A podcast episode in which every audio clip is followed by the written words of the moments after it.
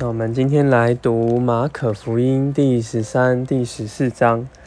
十三章开始就开始讲，哎，已经准备好要受死了。那耶稣就为着受死而来，在各个方面也是在特别来加强警醒，预备他的门徒。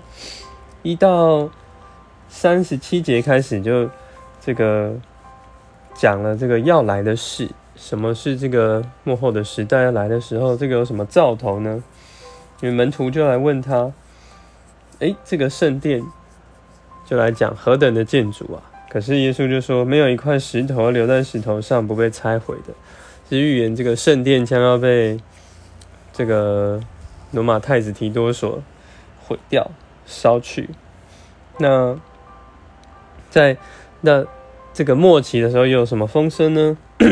有人会来迷惑，有人冒主的名来，有打仗的风声，也会有地震、饥荒。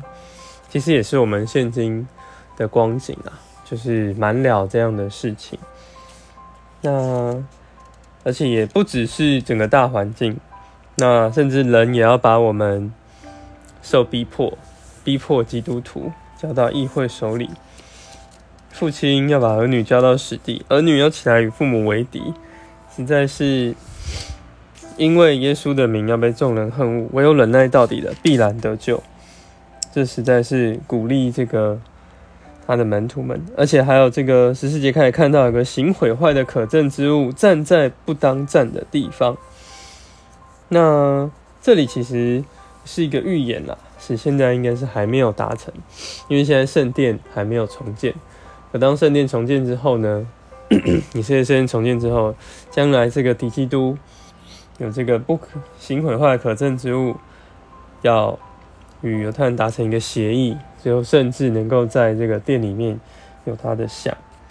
嗯，那如果我们真的看到这个时候，我们实在是这个预言都成真了，那我们是要非常的呃警醒啊。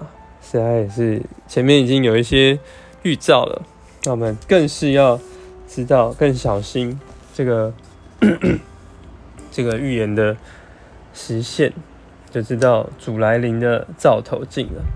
那二十八节呢，其实就有一个比较近的兆头，就是无花果树。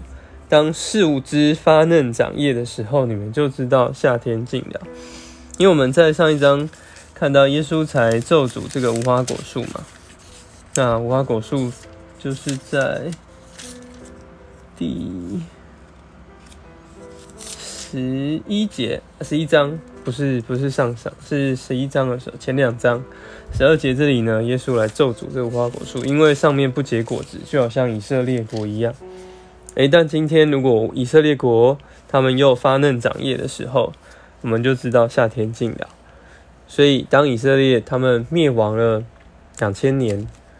如今又复国的时候，其实所有研究圣经、知道这个预言的人，都是很大受鼓舞的，因为圣经提到这无花果树，以色列国的预言居然应验了，所以我们就不得不警惕。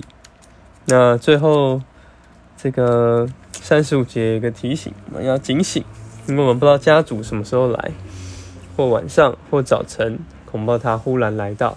主来的时候是我们所不知道的，盼望我们借着这样一个主要来前的兆头，是能够更警醒预备。